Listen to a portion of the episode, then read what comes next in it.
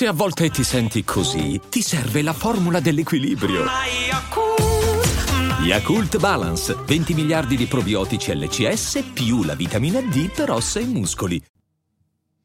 E buonasera, buonasera, buonasera, a tutti, buonasera carissimo Andrea, come stai? Benvenuto bene, ai Cogito bene. Studios. No, guarda, sono felicissimo di essere venuto qui in diretta, bello, bello, bello. Dai, sono proprio contento di averti qua, eh, io e te siamo in contatto da qualche mese. Sì. Eh, da quando io ho scritto l'articolo per efficacemente, Sì. eh, beh, in realtà un po' prima perché c'è stato qualche mese di Certo, gestazione, certo, siete oberati di lavoro in quella realtà bellissima di cui parleremo sicuramente.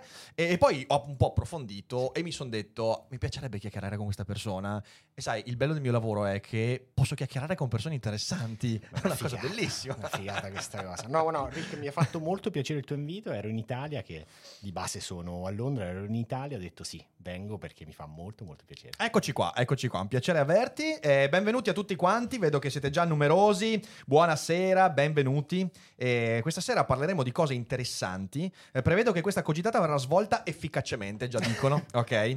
E allora io partirei Se non, subito. se non ti fanno questa battuta, se non mi Almeno fanno una questa volta. battuta, almeno una volta. Allora, adesso, adesso ti racconto una cosa che ti farà ridere. Eh, io eh, culturalmente sono nato nel mondo dell'associazionismo. Quando stavo già al liceo, ma poi soprattutto all'università, ho fatto parte, ho anche fondato associazioni.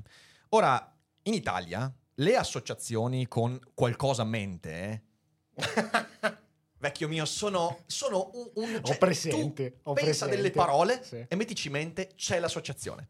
Quindi tu devi sapere, Deficientemente.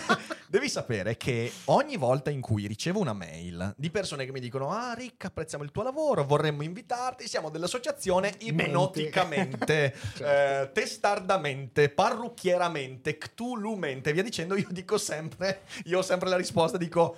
Mi spiace, finché non cambiate nome all'associazione, io non vengo. e quando, quando ho scritto per efficacemente, ho avuto un mio ex compagno Via, di università che mi ha scritto e mi ha detto ma come? Io mi ricordo di cosa dicevi e ho riso tantissimo perché ho detto cazzo è vero, è vero. Vabbè, però al netto di questo, eh, che è una cosa che mi fa sempre molto ridere, in realtà efficacemente non è, intanto non è un'associazione, è una realtà molto vasta. È una onlus. E visto che magari...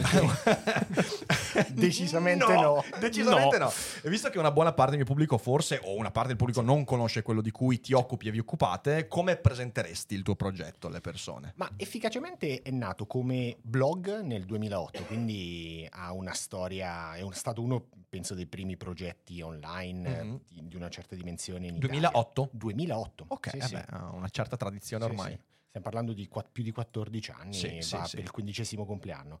E è nato come blog, mh, avevo questa passione, io all'epoca facevo tutt'altro, laureato in ingegneria, quindi lavoravo in questa società di consulenza molto grande a Milano, però avevo sempre questa passione per il miglioramento personale, la crescita personale, un po' quel mondo. In realtà più che passione è un rapporto di odio e amore, come ti Ok. avevo detto, poi lo approfondiremo.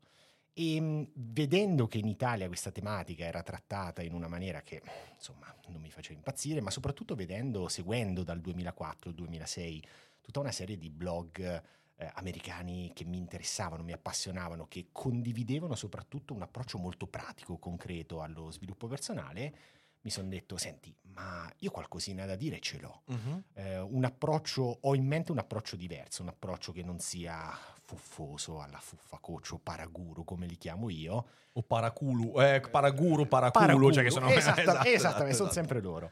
Tu fammi scrivere qualcosa, fammi iniziare a condividere quello che ho imparato negli ultimi anni, quello che ho testato, che ho messo in pratica e tutto il resto. E quindi lì è nato il 2008, è nato efficacemente il blog. ehm, non avevo neanche nel retropensiero potesse diventare un'attività, un business. Ricordo a un certo punto, dopo un paio d'anni, ho detto: Ma il sogno sarebbe fare 1000 euro al mese, con, eh, giusto così per arrotondare lo, lo stipendio. Io Se lo fate ogni mm, eh, tre minuti, quattro minuti, quasi cos'è? Cioè, circa...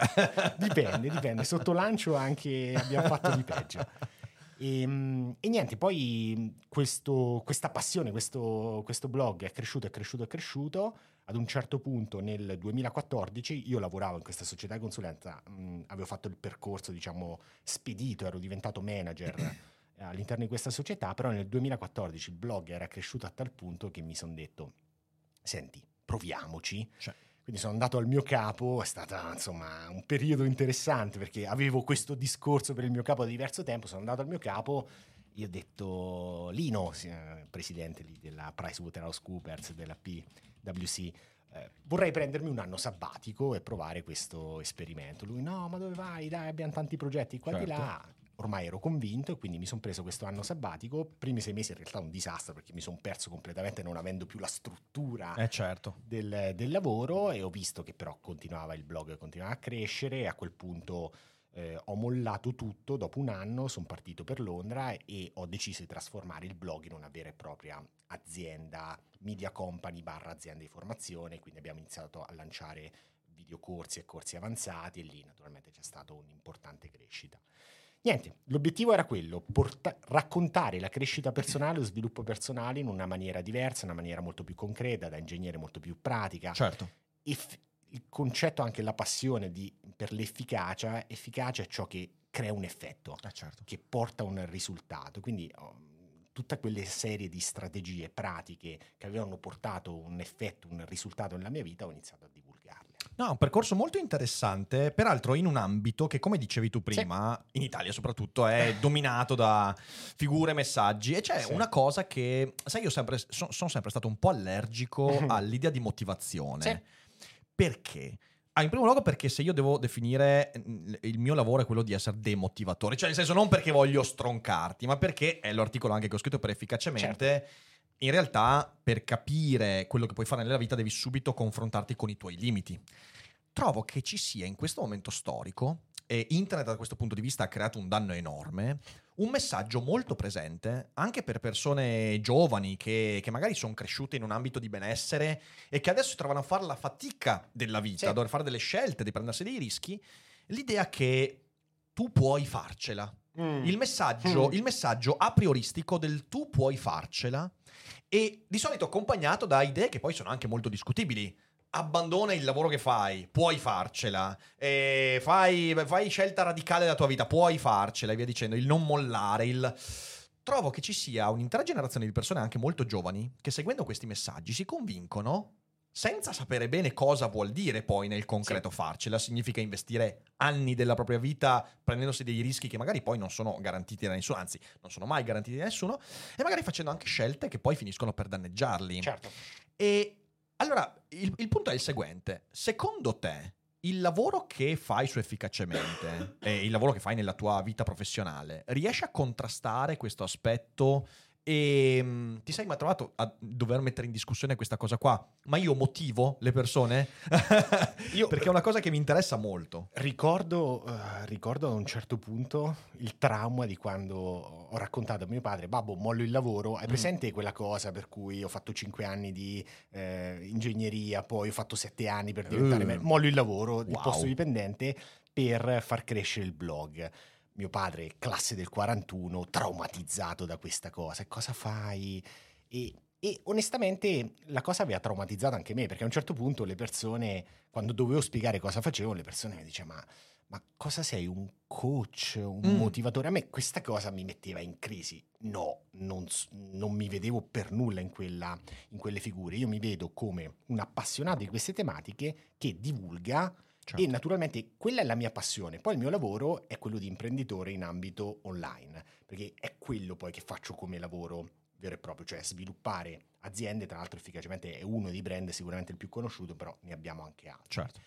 È una passione quella della crescita personale. In merito all'essere motivatore, ci ragionavo eh, non troppo tempo fa proprio all'interno del gruppo Facebook di, di Efficacemente.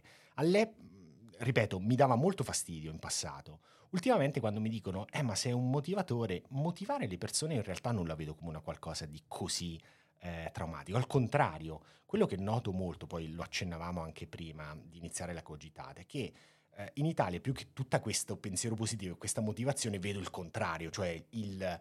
Uh, il sistema è malato, uh, non funziona nulla, vanno avanti solo i privilegiati. Quindi in realtà certi messaggi non li vedo come del tutto negativi. Sì. Motivare, dare una spinta alle persone non mi dispiace, tutt'altro. Sicuramente non sono il tipo da se vuoi puoi, ma piuttosto se puoi fai. Ah, certo, Ovvero, eh, ognuno di noi naturalmente ha i suoi famosi limiti, no? di cui parlavi all'interno del, del blog, però ecco, abbiamo questo io futuro potenziale che possiamo sviluppare sia a livello genetico, sia a livello mentale, sia a livello emotivo ed è un peccato secondo me da un punto di vista proprio ehm, è uno spreco di vita non sviluppare questo io potenziale futuro. Ecco, Mhm. questo è il messaggio che voglio dare. Poi ognuno di noi ha un potenziale diverso, Certo. dettato da geni, talenti, possibilità di partenza e tutto il resto. Però all'interno di, questo, di questi nostri confini, secondo me, è molto importante poterlo sviluppare al 100%. Se oggi noi siamo al 20% del nostro io potenziale, cavoli, che quanto è entusiasmante poter scoprire fino a dove arrivano i limiti del Certamente. nostro corpo, della nostra mente, delle nostre emozioni. Allora, que- questa, questa- questa dicotomia fra il messaggio negativo, Sì. deprimente e il messaggio positivo del Perché io, se vuoi puoi. Tra l'altro io vedo tanti, magari sono io che eh, ho una visione distorta, però vedo come predominante e super diffuso in Italia quel messaggio negativo e non quello positivo. Però io non li vedo come non sono una dicotomia. Cos'è Ok. che voglio dire? Voglio dire che spesso, ed è una cosa che puoi osservare perché Sì. se parli con persone, il se vuoi puoi, che è il Mhm. messaggio deteriore della Certo, motivazione, sì. ok? È, è spesso legato al guarda come tutto va di merda. Perché? Perché in realtà se, Mm. vuoi puoi, se vuoi puoi è un'evasione. Certo. Cioè il pensiero del dire se vuoi puoi significa che io comunque ho la potenzialità di poi non me ne frega un cazzo se non la faccio, non la metto in atto e via dicendo. Però c'è questa spinta e allora qual è la cosa che a me crea un piccolo problema in questo ambito? Il fatto che quando tu, per questo io mi definisco demotivatore, ok? Perché quando il tram sui denti, ok? Quando tu eh, pensi tu- al tuo io potenziale, in qualche modo devi anche avere l'abitudine mentale Certo. a non, sol- non tanto avere il piano B, ok? Ma pensare il fatto che il modo con cui tu svilupperai il tuo io potenziale sarà completamente diverso rispetto a quello dell'idolo che hai seguito per ispirarti. C'è un bellissimo libro eh, che si intitola Il complotto contro il merito, ok? È Sì. un libro bellissimo. Eh, che è di un autore italiano, però il libro è stato scritto, se non sbaglio, negli USA, quindi in inglese. E a un certo punto, eh, nel libro si dice questo: uno dei problemi che abbiamo oggi è che abbiamo completamente tolto di mezzo dal campo del discorso pubblico la diseguaglianza come punto di arrivo inevitabile delle nostre attività. Certo. Cioè, visto che vogliamo sentirci tutti sullo stesso piano, qualsiasi pensiero che ci dica i miei limiti sono diversi dai tuoi e dai suoi e dai suoi, quindi Non è arriveremo tutti accettabile. non è Sì. accettabile. Chiaro. E secondo me la motivazione del se vuoi puoi è un'evasione da questa idea. Mm, Tutti possono volere e potere, sei uguale a tutti gli altri e ci dimentichiamo del fatto che poi in realtà siamo tutti fatti in un modo diverso. No. E- ed è, una un qualco- che... è un qualcosa che assolutamente non, non condivido. Tornando al... cioè non, è, non, condivido, non, non condivido quello che dici tu, non Certo. condivido questa cosa che no, tutti possiamo farci, ma col cavolo, io non posso, anche se mi allenassi tutti i giorni come il buon Michael Phelps, io le medaglie d'oro non le vinco. Certo. Perché Michael Phelps ha una serie di predisposizioni proprio genetiche che io non ho, però ne ho altre. Certo. E, e secondo me anche il percorso di scoperta dei nostri limiti, ma che non mi piace il termine, oddio, limite in realtà è una parola che apprezzo molto da altri punti di vista, però la scoperta proprio dei nostri, mi piace più chiamarli potenziali, cioè della nostra forma e riempire questa forma, secondo me è molto molto interessante da quel punto di vista. Ognuno poi ha la sua forma Mm. e ogni forma porta ad un outcome diverso. Certo. Poi siamo d'accordo che è molto importante che a tutti vengano date le stesse possibilità di partenza. Ah beh, certo, quello i risultati sicuramente. poi saranno sempre diversi. Sì, sì, sì. È naturale. Sai perché a me piace la parola limiti? Mm, Perché è negativa. A me piace la parola limiti perché è questa è la deformazione del Sì. filosofo. Hai presente le- le- quelle vignette de c'è il filosofo, tutti quanti si divertono, il filosofo ha la vita e sofferenza, ok? Cioè, nel senso, è un po' la deformazione c'è. Eh, riscoprire Sì. il fatto che nella nostra vita ci sono delle de- de- ci sono degli aspetti a cui ci si deve arrendere, per me è fondamentale. Hai letto il libro di Burkeman, 4000 settimane, 4000 Weeks? No. È molto bello. Eh, Burkeman è ex colonnista del Guardian. Lui, eh, diciamo, su alcune cose fa il bastian contrario, a volte troppo. Però ha scritto questo eh, libro, 4000 Weeks, in, in, italiano come al solito sarà stato tradotto pessimamente il titolo, dove parla di, proprio di come ognuno di noi in media ha 4000 settimane e dobbiamo farci conti con questo limite. Cioè non ne hai di più. Vorremmo poter far tutto, vorremmo poter far questo, quest'altro. Ci inventiamo delle tecniche time management, produttività per cercare di incastrare tutta questa serie di attività, però alla fine sono 4.000 settimane e dobbiamo Ma 4.000 settimane in vita, in media, di veglia, sì, cioè, sono nel 90 senso, anni. cioè, escludendo anche, anche il, tipo il sonno, perché se mettiamo il sonno abbiamo meno di 4.000 settimane. Assolutamente.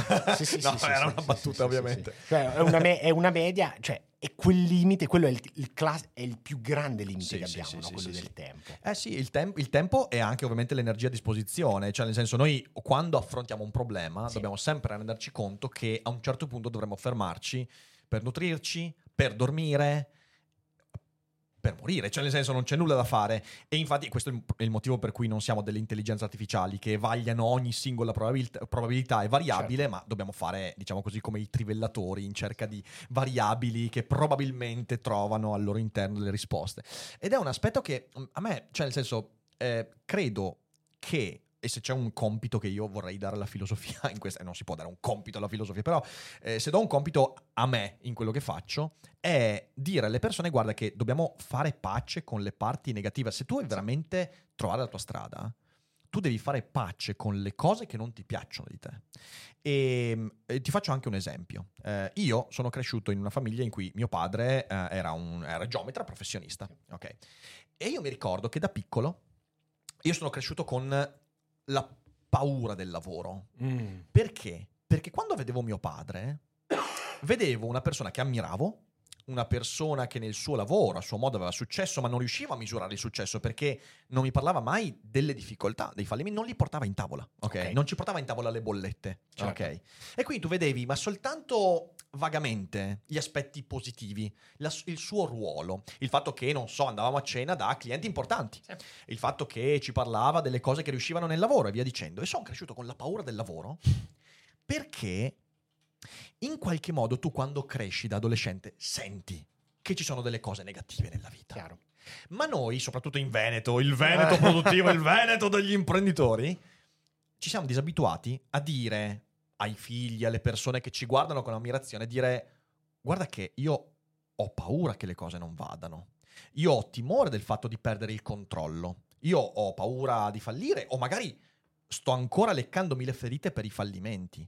Ed è mancata tutta questa parte qua che poi a un certo punto nella vita ti piove addosso completamente. Io incontro un sacco di persone, eh, anche l'altro giorno giù nelle Marche c'erano delle- del- dei ragazzi giovani, eh, mi capita di scambiare delle idee e spessissimo mi dicono, sai, quando tu hai parlato dei limiti, hai parlato delle difficoltà, della sofferenza, mi rendo conto che nessuno me ne ha mai parlato. E- ed è incredibile perché quando ne parli in un modo costruttivo, Fede, adesso che con la filosofia abbiamo fatto un sacco di soldi, cosa ci compriamo? Rick, probabilmente è meglio essere prudenti. Prendiamo due nuovi computer? Un mappamondo di avorio? Un'isola No, caraibica? no, no, Rick, è il momento di essere previdenti. Una motoslitta a fusione? Una statua di Spinoza? L'esercito di terracotta? Rick, fermati un secondo! Perché non usiamo Scalable?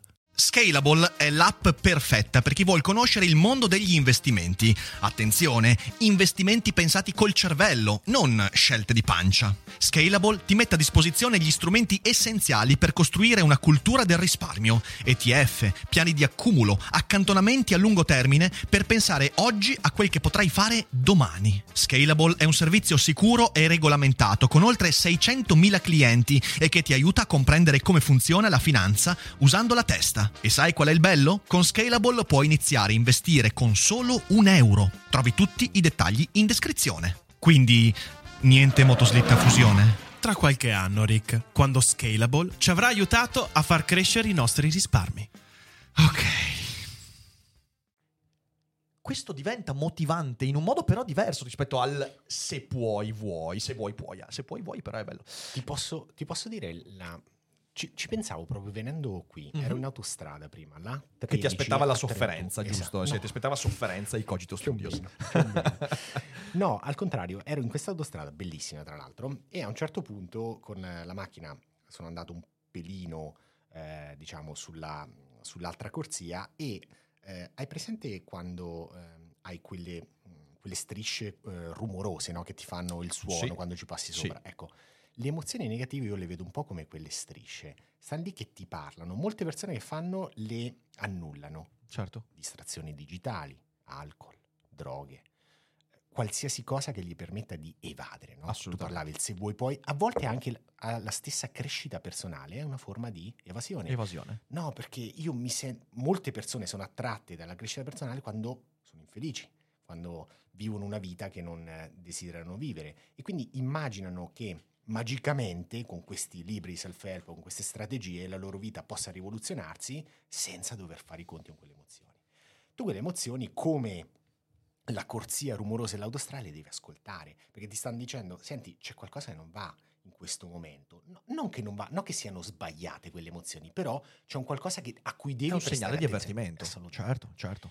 E quindi io le emozioni negative le vedo come un qualcosa di importantissimo, come un qualcosa che stanno lì per dirti, ehi, sono qua, ascoltami, eh sì. ascoltami.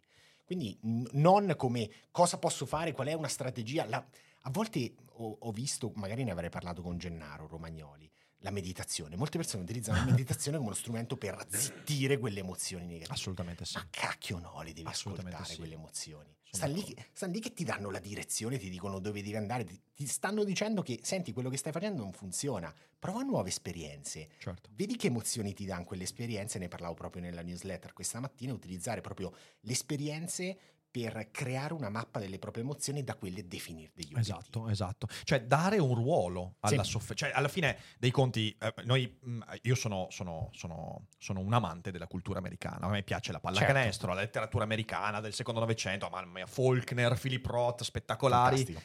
Però, c'è un però enorme. Eh, la grande malattia diffusa dal pensiero anglosassone oltreoceano è l'idea che si possa eliminare la sofferenza. Certo. E questa è una, un- una pandemia mentale, mi verrebbe da dire, che negli ultimi, soprattutto dopo la seconda guerra mondiale, ha preso moltissimo, eh, moltissimo piede, in cui in qualche modo tante persone sono convinte del fatto che tecnologicamente, mediaticamente, psicologicamente si possano eliminare tutte quelle cose che sono dei fastidi. Mm. E- La pilloletta, ma la famosa pillola magica. no? Pilloletta, ma poi come dicevi anche le, le evasioni, il Sì. TikTok e via Sì. dicendo.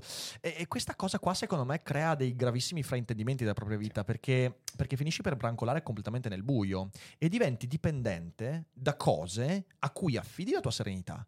E quando quelle cose poi Non è verranno meno, quella finta serenità, quella, Sì, quella- è- que- quell'anestesia, Bravissimo, ok, quell'anestesia, quando poi quelle cose verranno meno, perché vengono meno, Certo. è inevitabile, ti troverai un carico di sofferenza che prima era incalcolabile. Chiaro.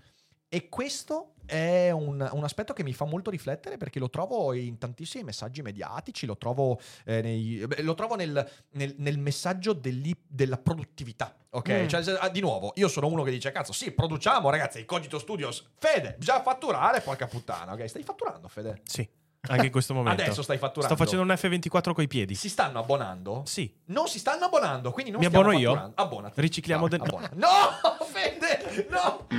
No! Siete terribili. Nel messaggio della produttività, eh, quando distorto, perché di nuovo ci sono cose buone, anche motivare è Certo. buono, ma poi viene distorto, essere produttivi è buono, ma viene distorto perché mi viene in mente quel, quel, quell'aforisma di Pascal quando dice... eh, I veri problemi dell'uomo nascono quando non sai stare da solo in silenzio Sì, in una stanza. sì. Sei da solo, senti quell'abisso dentro, sei insicuro. Mettiti a fatturare, tra virgolette, ok? In Veneto questa cosa funziona tantissimo, ma in realtà mettiti a fare qualcosa che riempia quel vuoto. E, e lì invece secondo me è, è molto più motivante dire no, fermati, ricordati che hai dei demoni dentro, se ce li hai, cerca di fare pace con quei demoni. Ti posso dire una cosa a riguardo, Rick? Dimmi, dimmi. E io vedo una distorsione del linguaggio eh, da una parte e dall'altra, ok? Quindi eh, c'è proprio un attacco al linguaggio eh, sul concetto di performance, sul concetto di merito, sul concetto di produttività, sul concetto, su tutta questa serie di concetti. Naturalmente c'è un tipo di attacco da una parte, Certo. ideologico, ma anche dall'altra che viene distorto. E allora eh, io in questi casi sto, pro- sto proprio preparando un articolo, un approfondimento su questo eh, tema, sto andando a riprendermi le definizioni che ci sono sui vocabolari di questi termini. Ok. Definizioni proprio, come dire, prive di eh, mh, un carico ideologico ed emotivo Certo, dietro. certo. E scopri che certe parole significano semplicemente una cosa, sia noi che ci mettiamo un collegamento diverso perché abbiamo collegato a quella parola, come ad esempio la produttività, tutto un iper-efficientismo, un- una- un'attenzione ad, Bello a detto delle cose da- estreme. dal fondatore Sì. di Efficacemente, l'iperefficientismo è interessante. Ma sai che, sai che efficacia ed efficienza hanno significati sono diverse. è quasi vero. contrari. Quasi contrari. C'è una definizione di Peter Drucker molto bella che dice eh, l'efficienza è fare le cose nel modo giusto, Mhm. l'efficacia è fare le cose giuste. Cioè, Bello questo. l'efficienza, la produttività, come la intendi, come l'hai voluta diciamo intendere mm, qualche minuto fa, è quella tendenza, no, devo riempire ogni minuto, Esatto. devo essere iperproduttivo, devo fare 10.000 cose. Io quello che dico spesso anche ai miei lettori è, no, aspetta, fermati, chiediti, ma io sta cosa mi serve, la devo Esatto. fare, è in linea con i miei valori, è in linea con i miei bisogni, è in linea con i miei obiettivi, ma sto lavoro che rincorri sempre ti serve, ti dà felicità, ti dà gioia. E una volta che ti sei fatto queste domande, quindi il fermarsi, lo stare in silenzio, l'ascoltarsi con le emozioni, ecco, una volta che ti fai quel tipo di domande, allora sì, ha senso poi trovare una nuova direzione. Quando però la trovi quella direzione, a quel punto parlare di produttività, cioè l'essere capaci magari di concentrare, come dice anche il buon Cal Newport, in 3-4 ore di lavoro profondo e deep work, senza distrazioni, in cui raggiungi proprio uno stato di flow e di benessere anche. Sì, sì, sì. Concentrare un lavoro profondo in cui crei qualcosa che abbia un senso. Per me quella è produttività. Poi magari il resto lo dedichi per fare uno sport, per passeggiare in mezzo alla natura, per giocare con un videogame, Certo. per cazzeggiare. Per- ecco, per me pro- quello è il senso che do alla produttività.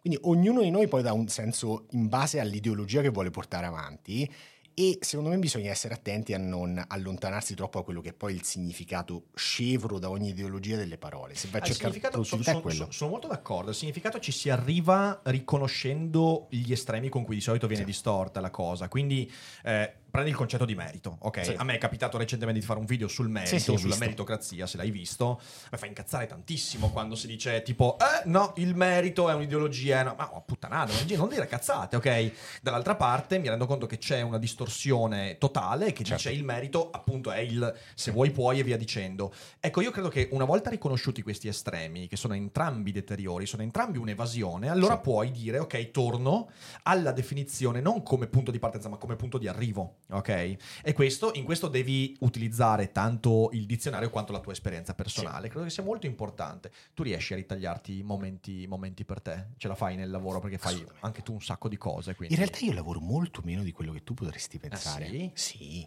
io lavoro massimo 30 ore al 5, giorno. 5-6 ore in un'ora. No, scherzo, 5-6 ore al giorno. 5-6 ore in un'ora però, eh. No, 5-6 ore in un, in un giorno in cui faccio il lavoro effettivo.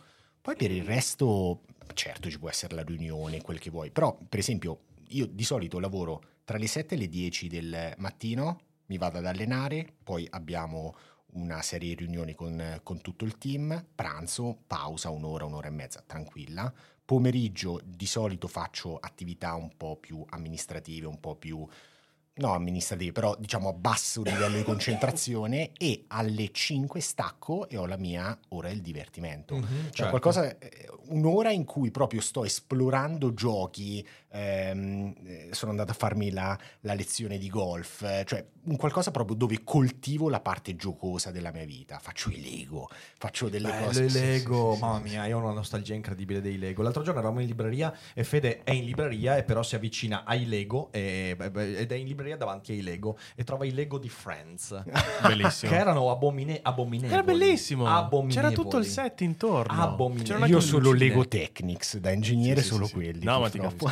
Io ho un trauma con i Lego Technics. No, che è Sì, successo? allora, ero piccolo e Sì. mi regalano per Natale, avrò avuto sì, 6-7 anni, però mi ricordo vividamente questa cosa. per i Technics. Eh, ma erano quelli in realtà, eh, a parte che mi aiutava mio padre, Ah, ok? ok. Però costruiamo, e io mi ricordo questo elicottero Uh-huh. con eh, lo, lo- lo- lo stantuffo, ok, ad aria Sì, compressa, per far girare le, le eliche. E visto che io ero un teppista a quell'età, ok? Eh, la prima cosa che ho voluto fare è stato un crash test. Eh, ok, e quindi eh, ho preso, ho stantuffato, so che è brutto dire, ho stantuffato, l'el- ho stantuffato l'elicottero e, e- e girano le pale e io provo a Le pale lanciarlo. giravano. Esatto, provo sì, a sì. lanciarlo e ho, ho- ho colpito il cane dei vicini.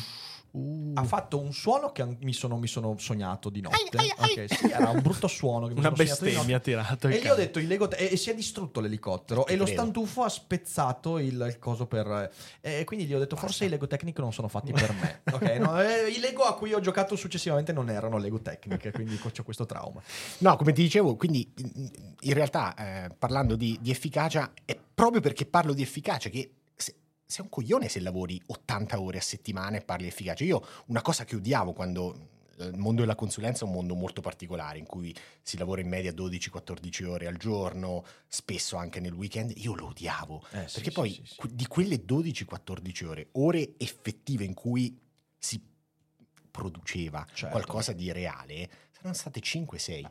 Guarda, qui eh, tu, tu sei all'interno di un mondo. Ora noi siamo su YouTube e ci Certo. sentiamo proprio esentati da questo, ma su, su Twitch, dove prima facevamo le nostre live, eh, questo tema è devastante perché ci sono tantissimi streamer che hanno contratti con Twitch in cui il contratto gli dice tu devi stare in live per ore. eh, 5 ore, 6 ore, 7 ore al giorno, ok? E infatti ci sono persone che fanno appunto queste que- qua- 40 Assurdo. ore di live a settimana e sono in totale burnout, ma la cosa peggiore è che tu li guardi, fanno un lavoro che potenzialmente, cioè eh, il lavoro che facciamo qua è di una figata incredibile Certo. ragazzi, è il lavoro più bello del mondo, io Certo, ne vado siamo orgoglioso, ma loro lo fanno come se fossero l'ultimo impiegato dell'Inps, cioè nel senso una cosa, cioè come se fossero in ufficio a dover timbrare il cartellino, fanno sempre le stesse cose, impigrendo se stessi e Sì, il sì. pubblico, abituando il pubblico ad aver sempre la stessa cosa, quindi di fatto anestetizzandosi. Sì.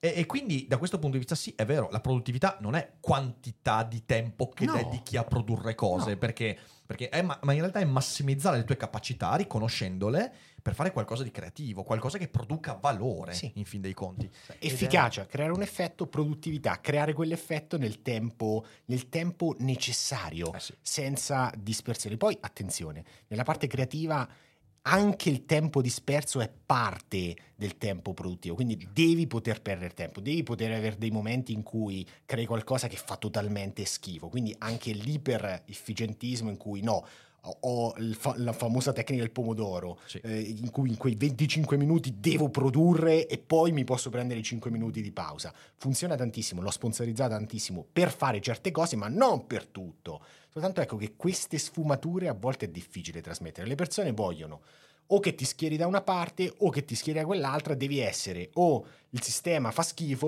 o il sistema è sacro. E Esatto, no. esatto, esatto. No, bisogna trovare la giusta via di mezzo e Certo. riuscire a, riuscire a- Quindi aspetta, aspetta. Allora, Lego, Technic, poi hai parlato di videogiochi, ma tu sei un appassionato di videogiochi. Tu No, video- lo sto, Ah, no, lo- proprio li sto riscoprendo adesso. Mm. Cioè, io mi rendo co- mi, mi sono reso conto che da bambino forse ho dedicato al gioco meno tempo, da bambino, adolescenza, ho dedicato al, al gioco meno tempo di quello che avrei dovuto e quindi lo sto riscoprendo adesso alla soglia dei 40 anni, tra poco compirò eh, 40 anni, proprio mi, mi sono quasi imposto, ogni giorno dedico del tempo a esplorare nuove cose che mi facciano divertire Ok. ed è bellissimo, ma soprattutto ti dico questa cosa, è una tecnica di produttività fantastica perché quando tu sai che alle 5 hai quel momento in cui stacchi e ti diverti, non perdi tempo a cazzeggiare nelle altre ore, fai quello che devi fare. Assolutamente, assolutamente. E sì, mi sta piacendo. Sai cosa è divertentissimo? Sì. Divertentissimo è anche imparare la lingua inglese, mi dicono, Mm. che sia molto divertente. Se qualcuno ha un'ora in più, c'è il Black Friday di Cambly.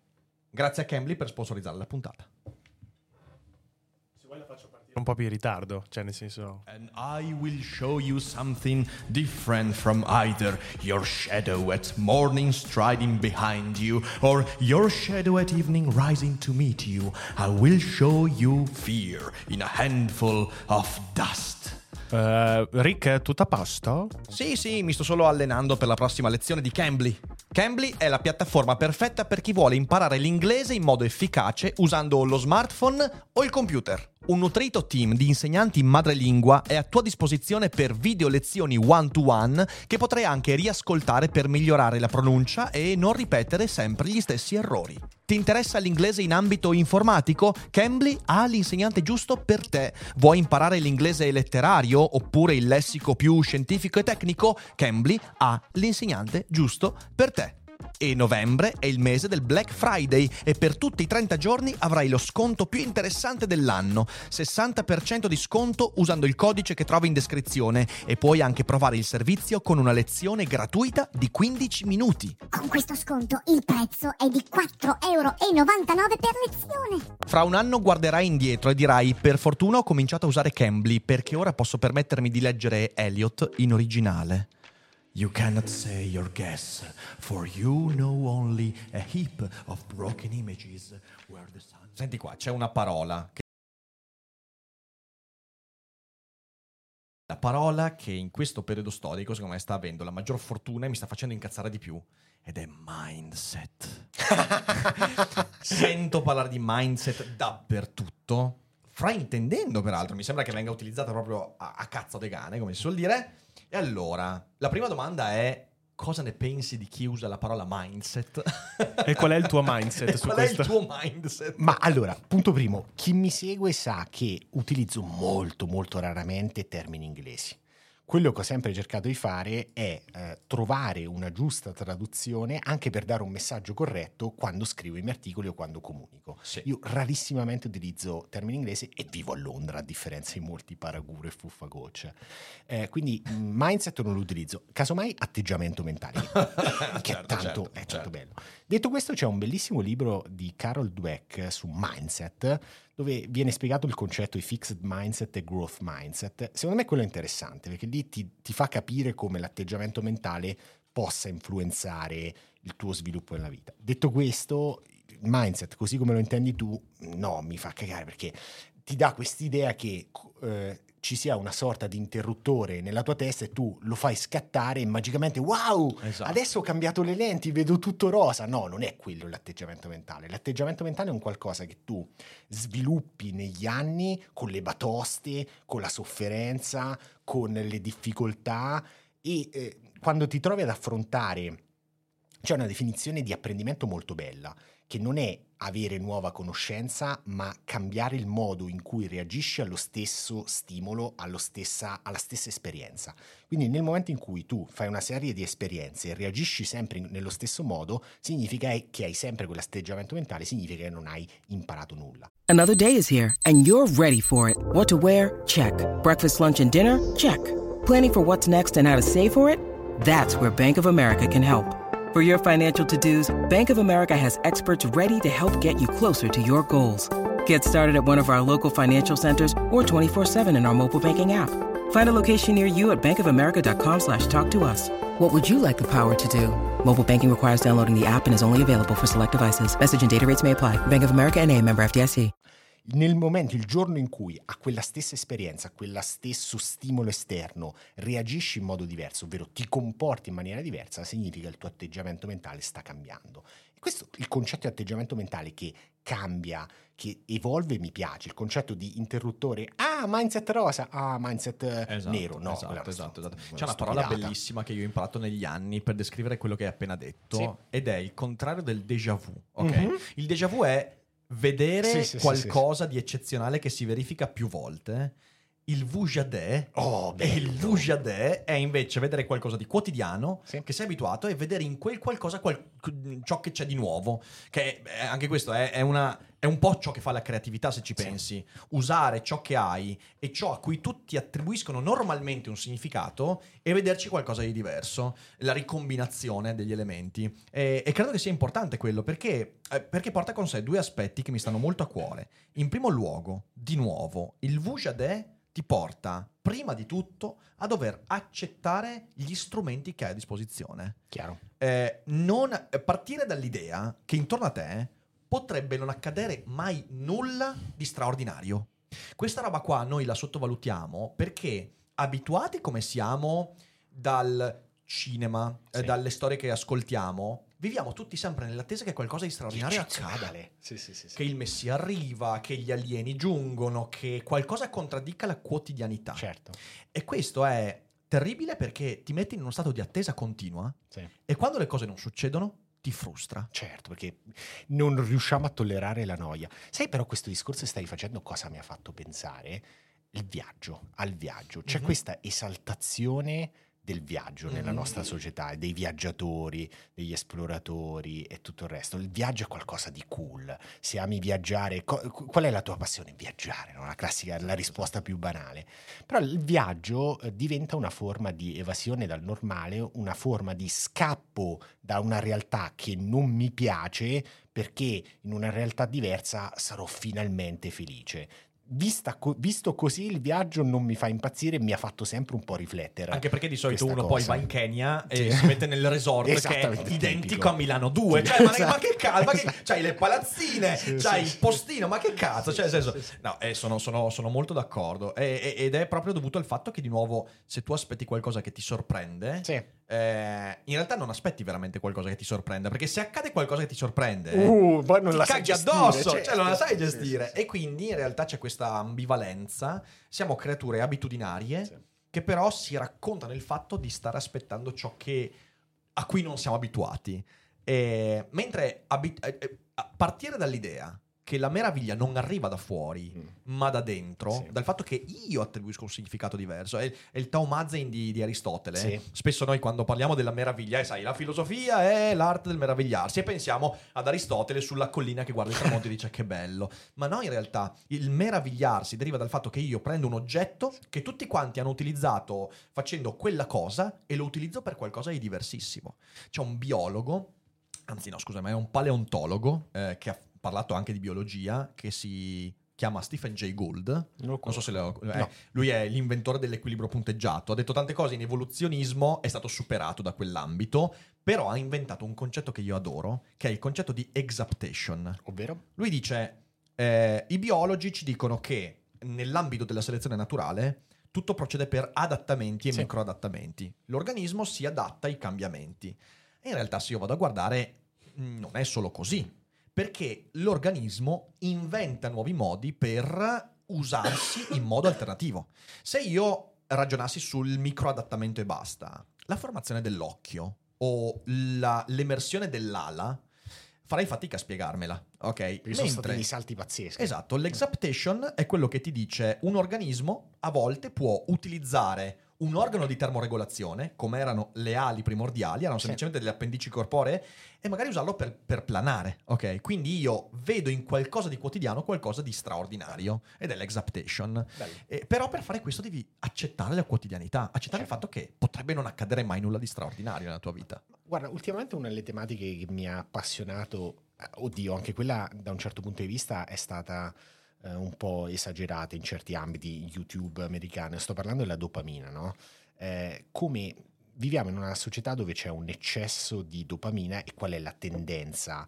Eh, è quella di ehm, cercare sempre nuovi stimoli che ci diano un picco di dopamina Sì, superiore, quindi sì. i social, non ci, non ci sono più siamo passati, io ho vissuto tutta la trasformazione su internet in cui eh, le persone leggevano esclusivamente degli articoli da 2-3 mila parole, poi siamo passati ai video su Facebook, anzi post su Facebook, le foto su Facebook, poi i video su Facebook, poi siamo passati a video sempre più brevi, i post su Instagram dove avevi solo l'immagine senza testo, praticamente è tutto accelerato perché le persone hanno questa smania di avere il- la loro scarica di dopamina sempre più forte e sempre più frequente. Cosa Certo. succede? Che non godi più di nulla, non hai più, eh, non riesci più ad apprezzare nulla. Quindi un qualcosa che eh, è quello che, che stavi dicendo, proprio il riscoprire il piacere delle cose comuni ti dà in realtà una possibilità poi di riscoprire certe emozioni a livello molto più profondo, cioè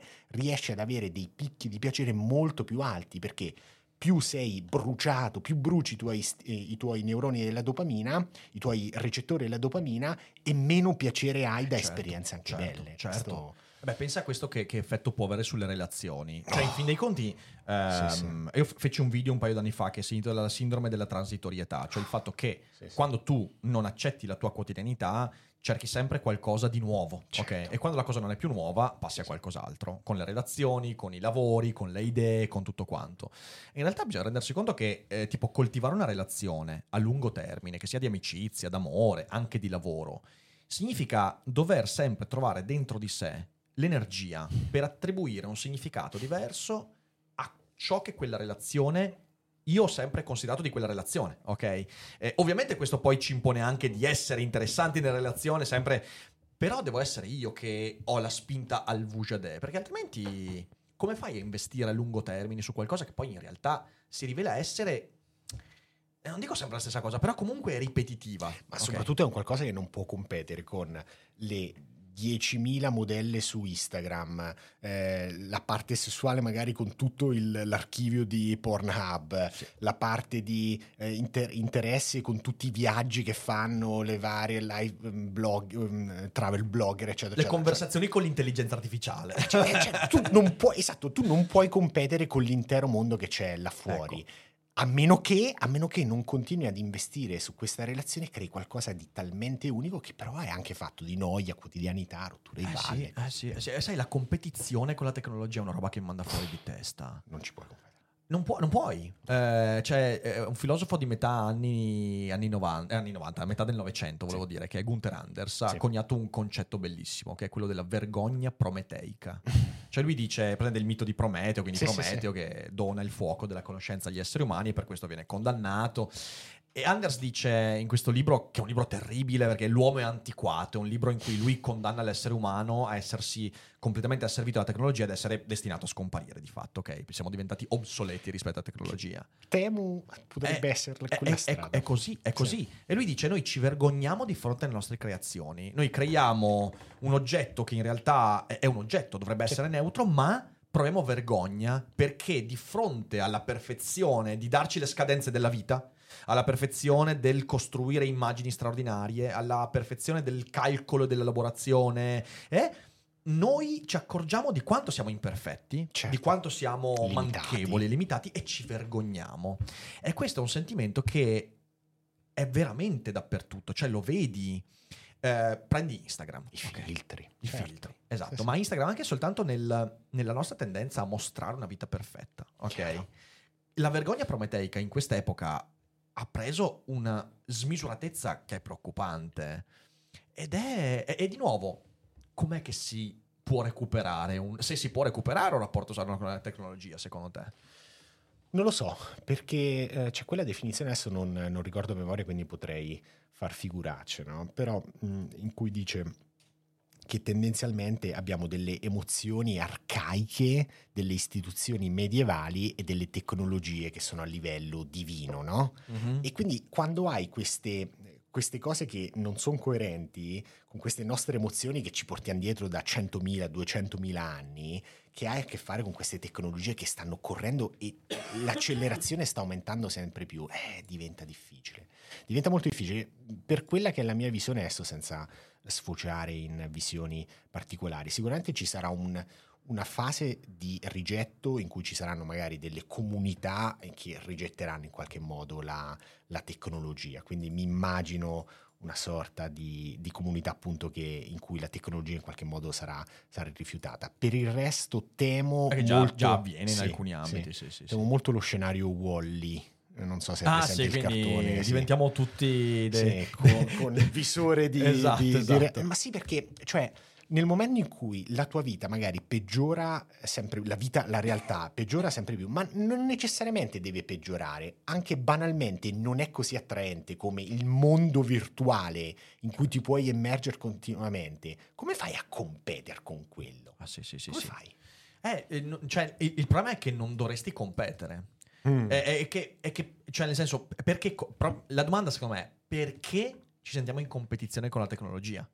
Mm. Eh, perché questa è la domanda. In fin dei conti, noi- la tecnologia non è fatta per competere, dovrebbe essere fatta per aiutarci a fare alcune cose, a elaborare la comprensione della vita, eh, ma non per farci sentire imperfetti. Però, sai, questa, questa cosa che la tecnologia ti aiuta per avere più tempo libero, già negli anni 60 no? si parlava di come il computer ci permetterà di lavorare solo 4 ore al giorno, due giorni a settimana, così. Invece che cosa è successo? Lavoriamo sempre più e ovunque, no? Adesso il famoso smart working significa che lavori ovunque sempre.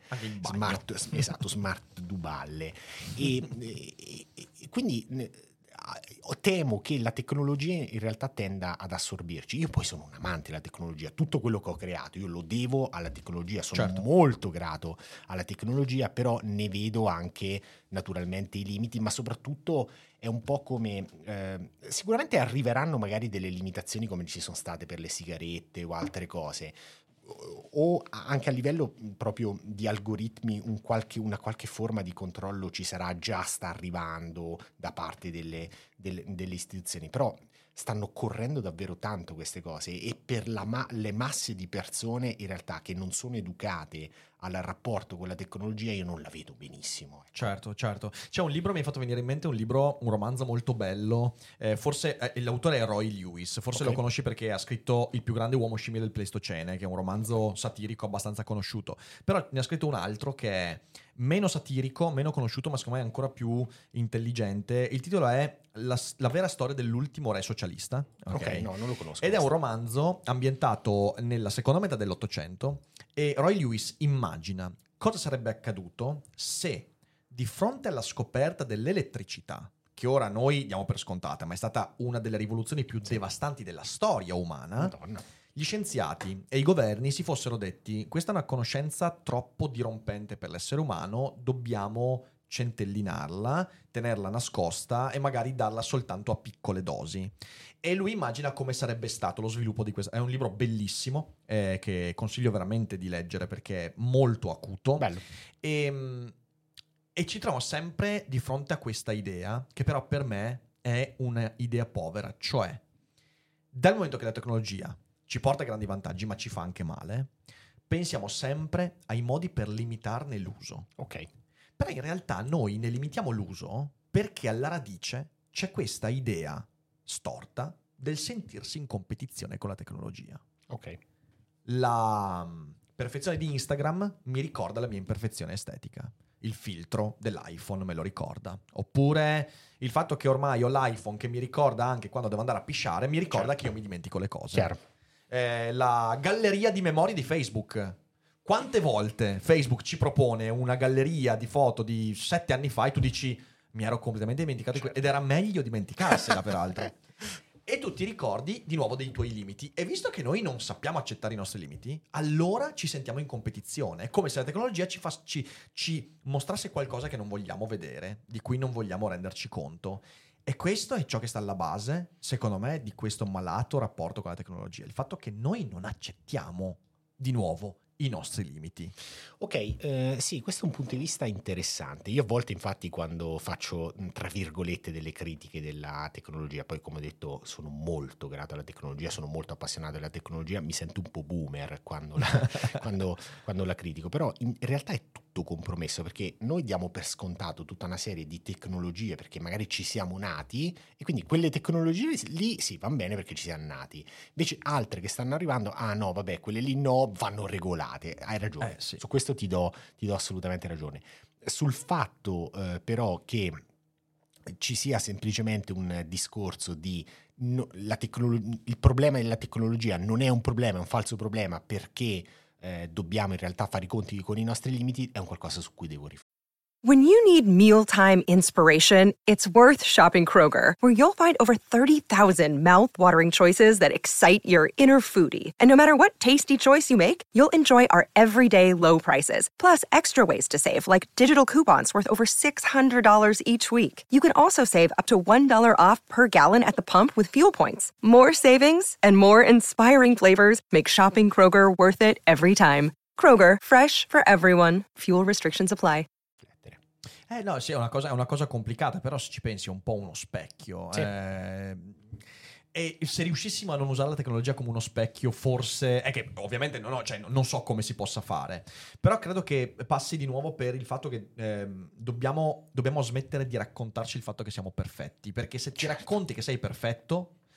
Quando ti accorgi dell'imperfezione, sei nella merda. Se ti accorgi che se, se tu ti racconti l'idea che puoi fare qualsiasi cosa della tua vita, quando ti accorgi che non puoi fare qualsiasi cosa della tua vita, finisci per vergognarti, provi vergogna. Però il messaggio che a me piace, quando mi innesto subito, perché il messaggio che mi piace da fare è non puoi fare tutto, però puoi fare molto, molto di più di quello che stai facendo. Questo è un messaggio che mi piace dare Certo. ai lettori, perché in realtà non lo vedo così diffuso come eh, Mhm. accennavi prima. Sono d'accordo che l'assurdità di dire puoi essere, puoi essere Dio, puoi essere qualsiasi cosa, puoi trasformarti, se l'ha fatto lui lo puoi fare anche tu. No, se l'ha fatto lui lo può fare lui, punto. Tu puoi fare qualcos'altro, che però può essere altrettanto interessante Certo. o no. Certo. Però ecco, pu- l'idea che possiamo l'idea che possiamo essere molto di più di quello che già siamo adesso, quello mi, mi entusiasma e soprattutto l'idea di competere con questo nostro io futuro potenziale. Ecco, questa è la competizione. Questo, questo io sono pienamente d'accordo. Cioè, l'accrescimento di sé, Sì. l'idea di competere con quello che io ero ieri, Sì. Eh, il guardare cosa sono riuscito a fare ieri e dire oggi riuscirò a fare di più o di meglio. Accettando anche che ci sono dei giorni in cui farai di peggio, cioè l'idea del due passi avanti, uno indietro, quello è normale. Cioè, qualcosa che ho cercato di smontare spesso nel corso eh, dei- degli anni con efficacemente è quest'idea della crescita lineare, no? Che tu dal primo gennaio rivoluzioni la tua vita e ogni singolo giorno andrà tutto bene. Che cosa succede? Che se hai questo atteggiamento perfezionistico, dopo due o tre settimane, quindi più o meno il, il 18 di gennaio, succede che tu non riesci più a reggere quel- quel- quella routine perfetta e mandi a mandi tutto Mandi a fanculo tutto, Ok, era giusto- No- giusto no- non sapevo fanculo esatto. tutto, era. Sì, sì, e torni esattamente come prima se invece accetti Siamo che scurrili qua noi. Eh, cioè. Perfetto. Io tendo a esserlo un po' troppo da marchigiano, quindi mi, mi sono regolato apposta. Vai, vai, vai, spara. E invece se tu hai questo atteggiamento nei confronti anche del cambio delle abitudini, delle routine, del ok, questa giornata è andata a puzzone, a puttane, e quindi posso ripartire domani. Il ripartire è la parte difficile. Certo, certo. Cioè fare tre settimane perfette, sono buoni tutti, e ripartire dopo la caduta, Sì, sì, sì. due giorni dopo, quella è difficilissima. È come la gestione della dieta, come dire. Sì, cioè, in realtà sì, la sì, parte sì. più difficile non è il momento di severità in cui tu fai il tuo pasto corretto, ma è la gestione degli sgarri. Quando cioè, svacchi, il momento in certo. cui tu puoi svaccarti, puoi essere un po' più delicato, anzi meno delicato con te stesso. Il E- ripartire, e cioè ripartire dopo Sì, sì, quello, sì. dopo lo almeno la parte più difficile per le persone è gestire lo sgarro, gestire il pasto libero, perché poi non riescono a trattenersi. Quindi Sì, perché un- c'è quell'atteggiamento del no, ho rovinato Eh, la- esatto, la, esatto, sequenza perfetta, quindi basta. Sì, sì, sì. Cioè, cioè, le- si chiama effetto chi se ne frega, no? Esatto, Quando tu praticamente sei stato bravissimo, dal primo gennaio era tutto perfetto, arrivi al 18 gennaio, vuoi per un motivo, vuoi- per un altro, salta la cosa e vabbè, allora chi se ne frega Eh, e se certo. ne riparla a settembre, il primo settembre. Assolutamente. Nel frattempo, scusate, siamo più di 400 persone, solo 150 mi piace. Mannaggia a voi, mettete mi piace e abbonatevi. Caspita. Su questa cosa qua mi è, mi è- mi è piaciuto lo stimolo di Fede perché incredibile, cioè, ha, ha- ha fatto, ha- ha fatto mandare avanti la conversazione. Di solito la distrugge la conversazione Fede, quindi, però al netto Grazie, di. Vai, vai, di, di- vai il tuo concetto. mi ha fatto venire in mente. Molto maturo. Anzi, Molto molto maturo, bravo Fede. Ok, allora, detto questo, ehm, mi ha fatto venire in mente che questo concetto si può trasporre in realtà in tutti gli ambiti. Faccio l'esempio della scrittura, ok? E, e questo mi permette di arrivare a, a dire una cosa a cui volevo arrivare, che è il valore del metodo. Ehm, molto spesso uno dice, ok, adesso mi do l'obiettivo di scrivere un romanzo. Ok, Bene, perfetto. In realtà, da un punto di vista meramente, eh, come dire, eh, tecnico, per scrivere un romanzo di, diciamo, mh, 300 pagine, tu prendi e dici io scrivo 10 pagine al giorno per Sì. un mese, tu lo fai.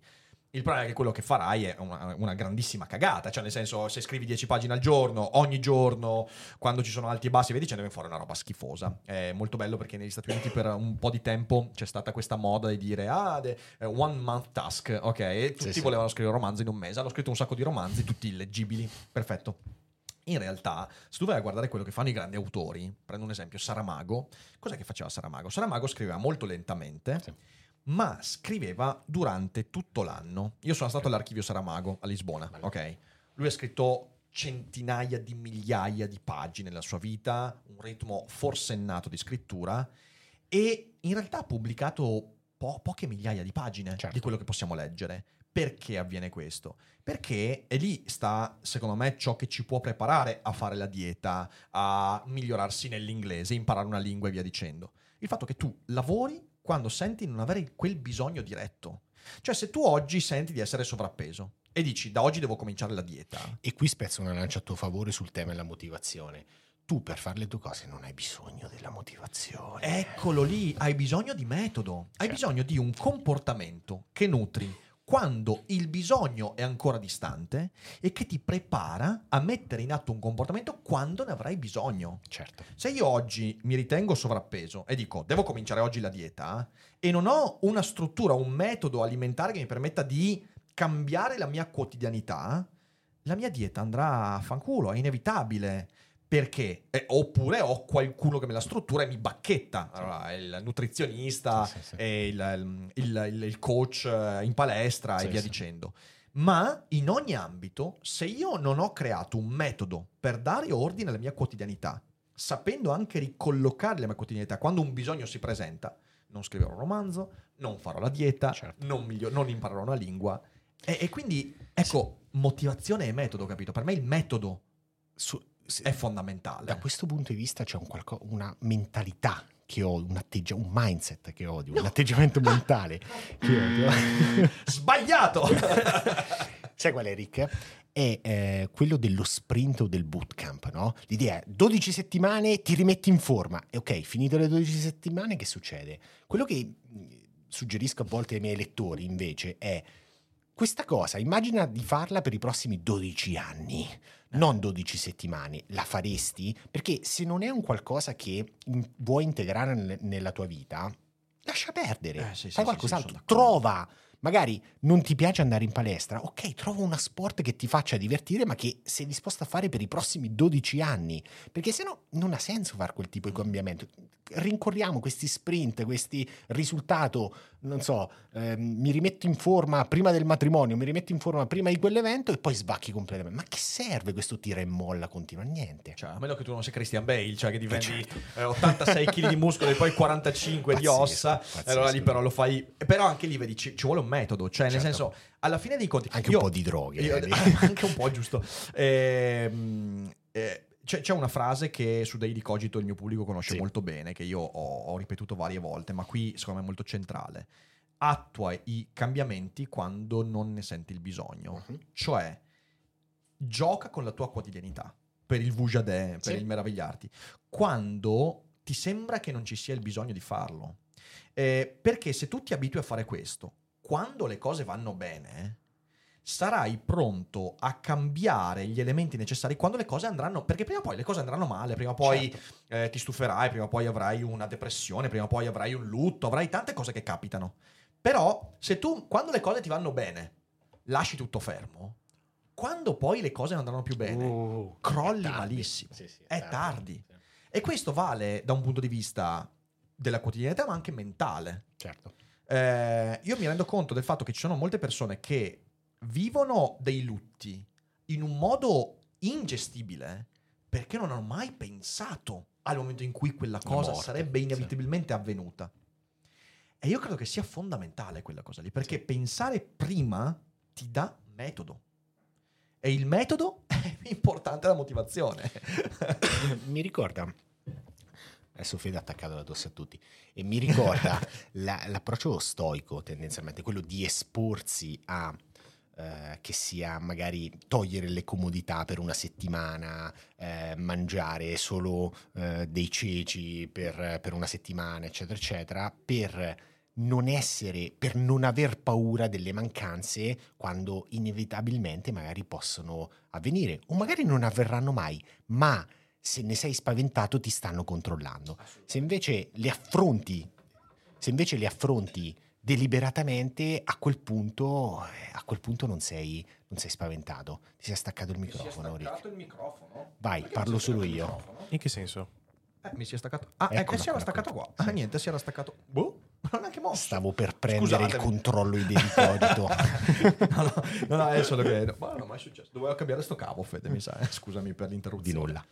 Di nulla, no, no, stavo dicendo il fatto di esporsi, e penso che la parola chiave qui sia volontariamente. Esporsi volontariamente a delle cose che in quel momento magari vorremmo evitare, Sì. dei pensieri anche, non solo delle esperienze, ci aiuta poi ad affrontarle, a gestirle, a conoscerle, a sapere, ehi, non è niente di così terribile, l'ho già fatto, l'ho già sperimentato. Certo, certo. È la riscoperta delle intenzioni, no? Sì, sì. Cioè, è, che, è che, sai, anche lì è, è una cosa molto. È, è tutto molto collegato perché mh, poter scoprire le proprie intenzioni Mm. significa credere nel fatto di essere qualcosa di reale, ok? Cioè, adesso questa roba qua sembra eh, in filosofese e da un certo punto di vista lo è, però ehm, decidere che io sono una cosa reale, cioè che il fatto di sentire di esistere è una roba da cui non posso prescindere. È ciò che mi permette di dire se io sento un'intenzione, la studio, eh, la seguo, cerco di capire dove mi porta.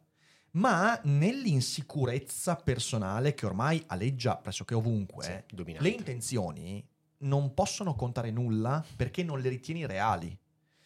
E allora lì mi rendo conto che è molto difficile arrivare a quel livello di consapevolezza, perché in realtà tutti quanti, tantissime persone trattano se stesse come se fossero accessori. Ecco, questa è... Guarda, una cosa che mi sorprende tantissimo, Rick, noi abbiamo questo eh, programma annuale, no? si chiama 365 un anno epico, in cui eh, ogni giorno dal 1 gennaio al 31 dicembre accompagno un numero selezionato di lettori in questo percorso di crescita personale, perché io credo in percorsi che durano appunto un anno, non Certo. il weekend con le paillette e, e il, il fuffa coach con il microfonino. E però una cosa che mi sorprende ogni volta è un programma che ha l'obiettivo di aiutarti a realizzare i tuoi obiettivi più ambiziosi nel corso di quel determinato anno. E una cosa che a volte mi sorprende è che alcune persone hanno difficoltà a darsi degli obiettivi, ad avere degli obiettivi. È come se quasi mi chiedessero, ok, che obiettivo mi do? E che cavolo ne so io? Te lo Eh, dico. certo. Cioè, sei tu che in qualche modo... Io ti posso aiutare a definirlo, a farlo emergere, Sì. a definirlo nella maniera corretta, ed è il lavoro che facciamo ad esempio nel mese di dicembre. Però, cavoli, questa, a, a me ha molto sorpreso perché io nella vita a volte ne ho avuti anche troppi di, di obiettivi, è il motivo per cui ti dicevo adesso sto riscoprendo più la parte del divertimento, del gioco. del- esatto, del gioco. E però quest'idea che alcune persone appunto non facciano i conti con i propri desideri, le proprie intenzioni, con eh, obiettivi da realizzare, un po' mi spaventa. Ecco. Mi- no, mi spaventa, mi, mi fa, mi fa riflettere e mi fa anche venire voglia di dire, dai, su, cerchiamo di, di- di- di fa- di fare emergere quello che desideri, perché magari in questa quotidianità che ti ha addormentato, ti ha anestetizzato, hai perso il contatto con quei tuoi desideri, con quei tuoi sogni. Facciamoli, facciamoli emergere, perché è un peccato anche non solo a livello individuale, anche a livello di società. no? Noi sentiamo parlare di problemi, di come il mondo finirà tra 12 anni, però non- manca secondo me anche una visione positiva per il futuro, cioè io non sento più parlare di visioni entusiasmanti per il futuro. E non dico che deve esserci un qualcosa eh, non radicato nella realtà che dobbiamo eh, ignorare i problemi perché sarebbe stupido, eh, sarebbe l'altro estremo, però mi piacerebbe sentire un po' di visione, No- non ne parla nessuno di una visione Certo, per il futuro. Certo, ma io credo che questo dipenda da, da- da- da quello che abbiamo detto, cioè le insicurezze, Sì. eh, questo, vengono anche, c'è anche la, la generazione dei, dei doomer, viene chiamata, no? Sì. Eh, cioè questa- questa- questo gruppo di persone che in qualche modo si è fatto convincere Certo. fatto che è tutto perduto. Sì, ok? sì, sì. Eh, io credo che sia un problema, è sicuramente un problema. Quando togli la speranza hai tolto tutto. Sì, sì, sì, sì. Eh, hai tolto soprattutto quella, quella parte di noi che ci spingerebbe a dire ok, vale la pena lavorare su me stesso. Ma non solo, se, se abbiamo dei problemi così complessi da affrontare e tu non hai la speranza perché pensi che non possano essere affrontati, ti stai dando la zappa sui piedi perché, cioè, noi abbiamo bisogno di energie, soprattutto da parte di generazioni giovani, di energie proprio di nuove invenzioni, creatività, di voglia di cambiare le cose, ma non di, eh, di tornare indietro, di distruggere, di togliere, di creare nuove, nuove tecnologie, di creare nuovi modi anche di, di pensare. Se mancano quelle energie, le energie da parte delle generazioni più giovani, siamo fregati. Sì, sì, sì. Ah, siamo fottuti, fottuti. ah, eh, cioè, È nel senso, ancora- è ancora, un po', ancora un po' di... si mi ritiene, Guarda, eh, sì, Cazzo, vaffanculo, stronzi, bastardi, merda. Ok, così abbiamo Meloni. sdoganato. No, No, no, No, piano, piano, piano, piano, Cristo piano, piano. Dio, Cristo il Dio, fede. Allora, allora, dicevamo, dicevamo. Ehm, tu a questo tipo di, di- di- di consapevolezza via Sì. dicendo, ci sei arrivato eh, perché a un certo punto ti sei accorto di essere stato anestetizzato? Cioè, eri zombie e ti sei svegliato? Oppure è una cosa che hai bene o male? Cioè, il percorso che hai fatto, Sì. eh, quello che ti ha portato a poi aprire efficacemente, fare questo Sì. percorso, è dovuto a delle scelte, delle esperienze? Oppure... Ma, ah, allora, qui adesso ti faccio venire la- i, brividi, i brividi sulla pelle. Ehm, il tutto è iniziato a 18 anni, eh, quinto anno di liceo, ho fatto questo stage in questa azienda marchigiana, carina, a un certo punto alla fine dello stage, era un paio di settimane in realtà, erano semplicemente per conoscere un po' questa realtà, l'imprenditore regala a tutti un libro, e indovina che libro era. E adesso un bel caffè finito. Perché rischiare di rimanere senza caffè quando puoi abbonarti a Caffè Borbone? Prezzi vantaggiosi, costi di spedizione inclusi, tante possibilità di personalizzazione e l'abbonamento lo sospendi quando vuoi. Decidi tu la frequenza, la qualità, scegli tra le cialde e capsule compatibili e crea il tuo mix di gusti e miscele. Mai più senza caffè con l'abbonamento Caffè Borbone. Tutte le info su caffèborbone.com. era come trattare gli altri e farsi le amici di Dale Carnegie. So Dale che tu sei un, gran- sei un grande Madonna fan, no? santa, Dale Carnegie! Però sono arrivato preparato. è vero, è vero, bravo, ha studiato. Ha Ho studiato. ho stu- Mi sono fatto dare gli insight dalla nostra responsabile del customer service, che è una super appassionata di Rick. Un saluto a Giulia. Ciao Giulia. E in realtà, però, quel libro che se lo leggessi oggi, a quasi alla soglia dei 40 anni, mi farebbe schifo, come tanti libri che ho letto a- a 18 anni. Quel libro mi ha dato, mi ha fatto fare quel eh, cambio di prospettiva, mi ha fatto vedere la realtà in un modo diverso perché mi ha fatto, ah, figo, me- ah, fino a quel momento non me, non me l'aveva detto nessuno, anche perché comunque sono nato in una famiglia, eh, mia mamma casalinga, mio papà eh, impiegato di banca, quindi una famiglia molto, molto tradizionale. Nessuno mi aveva fatto vedere una prospettiva diversa, no? Certo. L'idea che ehm, utilizzando determinate strategie tu potessi cambiare il modo in cui puoi ma- potevi manipolare la tua realtà. Sì. Passami questo termine non bellissimo. Ecco, quello è stato il momento in cui mi sono appassionato a queste tematiche. Poi le mie letture sono migliorate negli anni. Eh, ade- eh, con- continuo- cioè, secondo me, in ogni fase della propria vita, a 18 anni ci sta che puoi leggere certi libri, poi è naturale che eh, debba evolvere la tua, Certo, la tua certo. lettura. Non- ad esempio, quando ti dicono qual è il tuo libro preferito, quando? Cioè, qual, qual è il mio libro, in, quali- in, qua- in quale in in quale- in quale momento, Magari certo, certo. eh, a, a sette anni il mio libro preferito era Lo Hobbit, mi ricordo mio padre che ci leggeva, ci leggeva questa edizione della Delphi con la copertina salmone dello Hobbit di, di Tolkien. E quello Ah, sì, il sì, mio- ce l'ho, ce l'ho anch'io a Ce l'hai? casa, sì, ho esattamente quella. È bellissima, è bellissima, sì, sì. Quindi all'epoca era quello il mio libro preferito. Poi a 18 anni magari era diventato del Carnegie. Oggi un libro completamente diverso. Certo. Quindi è naturale che ci sia questa, Oggi- oggi questa qual è? E oggi, eh, negli, ultimi, eh, negli ultimi due o tre anni, ci sono stati due libri che mi sono piaciuti tantissimo. Sono The Comfort Crisis di Michael Easter, Mhm. che parla proprio di questa, di come ci sia una crisi del, del- della, sì, del comfort, adesso non mi viene un'espressione, non esiste ancora tradotto in italiano. E molto interessante perché parla di come l'esserci adagiati, l'esserci sempre eh, abituati alle comodità in qualche mo- che modo ha avuto un impatto molto Ok, negativo. ok, E l'altro molto bello è Breathe di eh, James Nestor sul respiro. ok. Lui è un ehm, giornalista investigativo e ha creato questo libro che parla appunto di respirazioni, ma da un punto di vista è quasi avvincente, sembra quasi un romanzo. Molto molto bello. Dovrebbe essere stato tradotto in italiano quello L'arte di respirare, come al solito, titoli È terribili. terribile, è terribile, sì, sì, sì. sì. Quindi quelli- quei due libri, per esempio, perché Negli que- ultimi anni sono Sì, quelli più... son- perché ho sentito l'esigenza magari di rafforzarmi Certo, fisicamente. Quindi certo. in quel momento, in questa fase della mia vita, mh, poi c'è stata la fase naturalmente di Seneca, Epitteto, degli stoici, Certo. eccetera, eccetera. Quindi sono sempre evolute. No, ma in cose. in realtà adesso io eh, su Dale Carnegie è diventato anche un po' un Sì, meme perché in realtà certo. cioè, è, un libro, è un libro che, a parte quelle due o tre cadute che sono veramente, veramente pesanti, però pu- poi ha delle cose interessanti. Eh, fe- se l'avessi letto anch'io a 18-20 anni forse sarebbe diventato un libro che poi l'ho letto un po' dopo. Per me il mio Dale Carnegie è stato Taleb con Antifragile.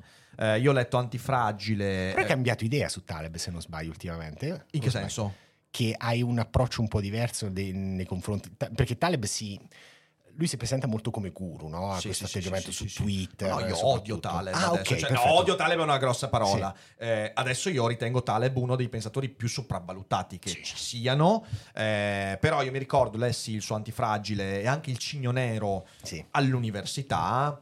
No, al- aspetta, aspetta. Cigno Nero all'università, Antifragile è venuto fuori un po' dopo, sì, quindi in realtà... E, e- e quando li ho letti ho detto, ah, che bei libri. Poi eh, col tempo mi sono accorto di due cose. Uno, che in realtà non dicevano nulla di nuovo. Due, che i concetti erano veramente concetti antichi. Cioè, se io volevo leggere i concetti di, antifra- eh, di Antifragile, potevo leggermi Kierkegaard, ok? certo. È, è molto interessante il fatto. E lì c'è sempre una cosa che mi ha fatto riflettere.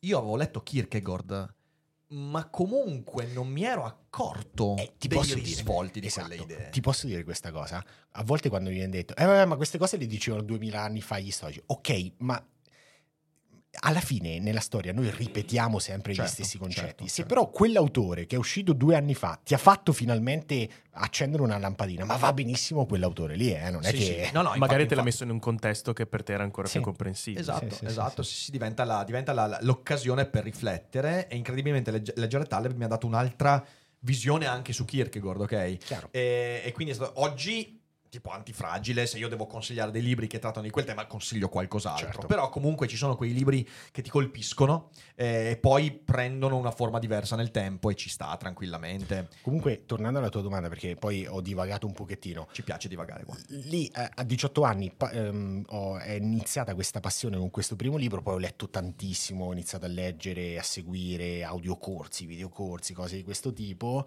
e mh, soprattutto nel periodo universitario mi sono avvicinato un po' a tutto il mondo delle ehm, tecniche per studiare meglio, non so, ne parla molto Alessandro De Concini. Certo, Esatto. certo, certo. Esatto, quelle tematiche, a quelle tematiche lì mi sono avvicinato, mi sono appassionato e ho visto che soprattutto hanno avuto un effetto notevole perché io mi sono lavorato in meno di 5 anni, ah, adesso non si può dire che ti puoi lavorare in meno di 5 anni. No, non si può dire, no, stai scherzando. Guarda Ah, che ti becchi, ti becchi una disastro. tramvata. ti becchi una Cavolo, ho fatto una tramvata. cavolata.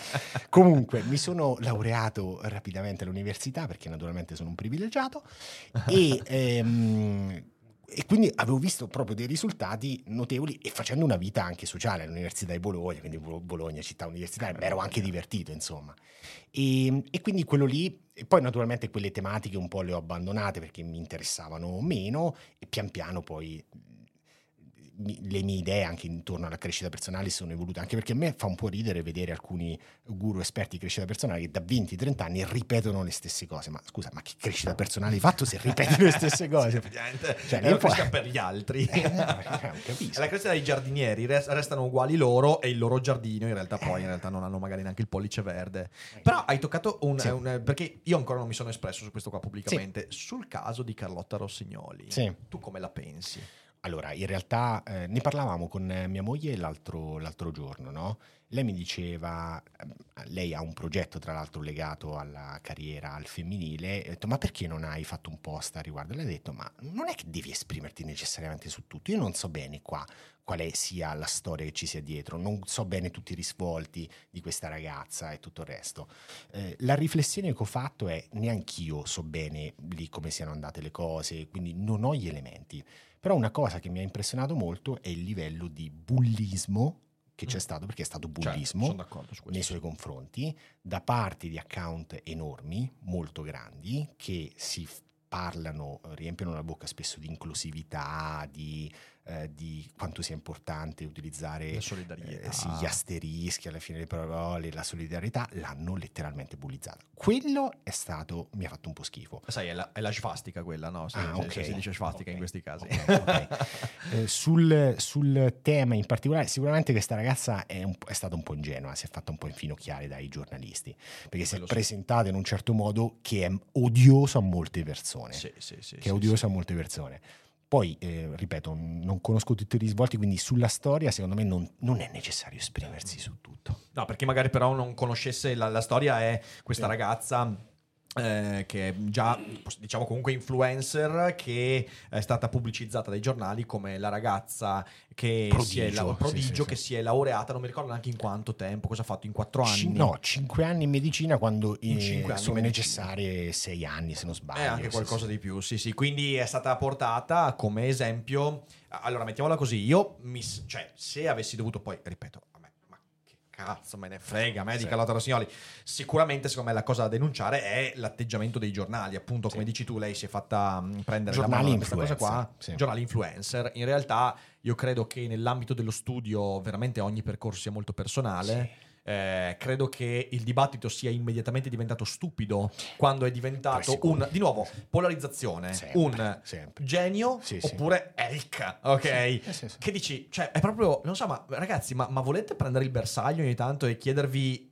comunicativamente, perché qua la comunicazione è la cosa interessante da discutere in Eh, questo certo, caso. ma soprattutto riusciamo ad avere delle posizioni un pochino più sofisticate, con, del- sofisticate, esatto, sì. con delle sfumature. Perché, per esempio, di questa ragazza, quando parla del fatto che si è organizzata molto bene per studiare, brava. Quando dice io non dormo perché dorm- dormire è una perdita di tempo, male. Male, sì, Dai esatto, un messaggio, esatto, cioè, esatto, esatto, cioè, esatto. cose positive e negative, discutiamo, eh, eccetera. eccetera. Ma poi c'è questa cosa qua e, e devo dire che è la cosa che un po' mi, mi timorisce di più di quest'epoca. Lei adesso ha quanto? 24 anni? Ora, a 24 anni io, se avessi avuto un canale YouTube a 24, ora sei a San Vittore, cioè nel senso... Avevo, cioè, ero un po' una testa di cazzo. Anche adesso sono una testa di cazzo, ma sono una testa di cazzo con un po' di più Con consapevolezza. qualche anno in più. Ok. Se avessi avuto il canale YouTube a 24 anni con questa visibilità, ma chissà che puttanate avrei detto nella mia vita, chissà che cose terrificanti. E oggi la parola storta, la frase, l'errore diventa. Ma ah, guarda, io ti dico, ti dico questo: eh, sicuramente beh, due anni, più di due anni fa, a me è capitato di fare una gaff in un tweet, ok? eh, a riguardo di scioperi, ok? E io, visto che avevo informazioni sbagliate, avevo la convinzione che Sì. gli scioperi fossero trattati in un certo modo. Con, vabbè, non entro nel dettaglio. È stato un errore che l'ho messo subito. Certo. Sai che ancora oggi, quando ho persone che mi invitano a interviste, oppure quando io intervisto persone, ci sono utenti che mandano il mio tweet dicendo "Oh, questo qua. Ma questo qua Allora, a parte che sono contento, significa che in in sette anni solo questo hanno trovato, è benissimo così. Ma in secondo luogo, ma mi chiedo, ma, ma- ma le persone, il mondo è fatto di persone che non hanno mai detto puttanate, è incredibile. E quindi tu hai questa- questo clima in cui hai anche paura a esprimerti perché appena fai, dici la parola fuori posto, tipo... Sì. Non dormo perché dormire è, è palesemente una stupidaggine. Certo. Ho letto delle cose terrificanti, ho letto diseducatrice, ho letto manipolatrice, ho letto narcisista. Sì. Il narcisismo, ragazzi, a livello psicologico è una roba grave. Ma di cosa state parlando? Ne parlavamo forse, no, non durante l'intervista, prima di, di iniziare, no? della patologizzazione dell'individuo e della società. Io noto tantissimo questa cosa che si tende a patologizzare qualsiasi comportamento e poi queste diagnosi non è che le fa il buon Gennaro Romagnoli, uno psicoterapeuta, Esatto. no, cioè le fanno delle persone che zero ne sanno, ne hanno sentito parlare a malapena di queste cose. Eh, sì, sì, sì, sì. E quindi stai lì e dici, cavolo, è veramente incredibile. E poi di solito a massacrare in questo modo sono le prime persone che poi dicono siamo inclusivi, siamo tranquilli, siamo solidali. Sì. C'è una, c'è una cattiveria del, del dibattito pubblico che al netto che poi uno possa essere d'accordo o meno, che lei sia stata o meno privilegiata, io sono cose che non conosco. Conosco quello che sto vedendo e vedo che c'è una cattiveria.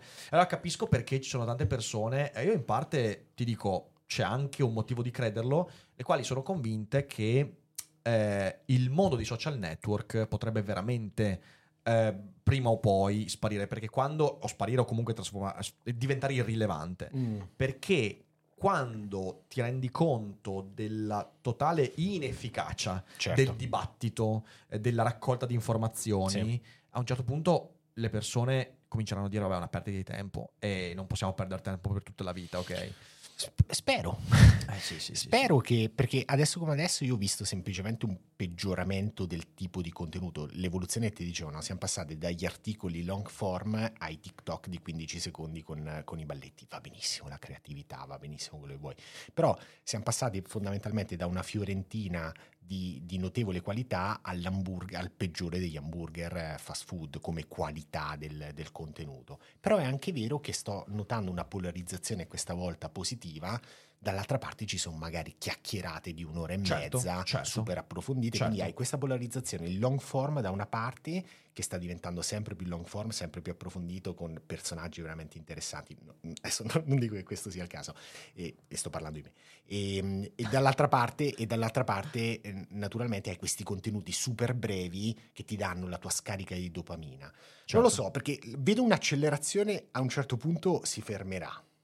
Però non so bene cosa, cosa Non ci so, staremo, staremo a vedere. Nel frattempo, io ti dico che a quest'ora parlare di Fiorentina e hamburger è stata una cattivissima idea. Mi hai fatto venire in so, mente che so. a un certo punto dovremmo andare a mangiare. Allora, io, se sei d'accordo, adesso chiuderei la puntata per quelli che stanno guardando in differita. E poi passeremo alle domande, per- perché sicuramente c'è un po' di gente incuriosita. E è stata una chiacchierata interessantissima. Ottimo, grazie mille, contento, grazie mille veramente per essere venuto fino a qua. Eh, grazie a tutti voi che ascoltate in differita. Vi ricordo che noi tutte queste cose le facciamo in live su YouTube. Siamo in live alle 12 con feed e alle 18 o alle 21 con Daily Cogito. Quindi venite a trovarci in live, sostenete il canale, abbonatevi perché se riusciamo a tenere in piedi baracche e burattini, se riusciamo a dare da mangiare a Fede, se riusciamo anche a portare ospiti molto fighi qua, è solo perché voi sostenete il nostro, la nostra attività. Quindi abbonatevi e grazie a chi lo sta facendo da molti mesi. Siamo quasi arrivati a 2000 abbonati qui su YouTube, ragazzi. Quindi sarebbe bello, sarebbe bello che prima di fine anno arrivassimo a sfondare quel I muro 20.000. dei 20.000 abbonati. Ecco, come ha detto, ha fatto Fili, grazie a Fili, grazie a Riggles, grazie a Lorenzo, grazie a Roberto e anche a un altro Roberto per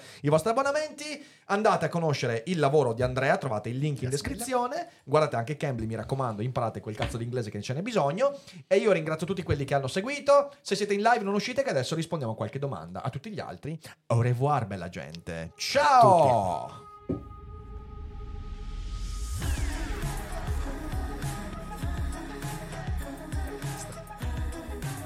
Grande Romina Falcone.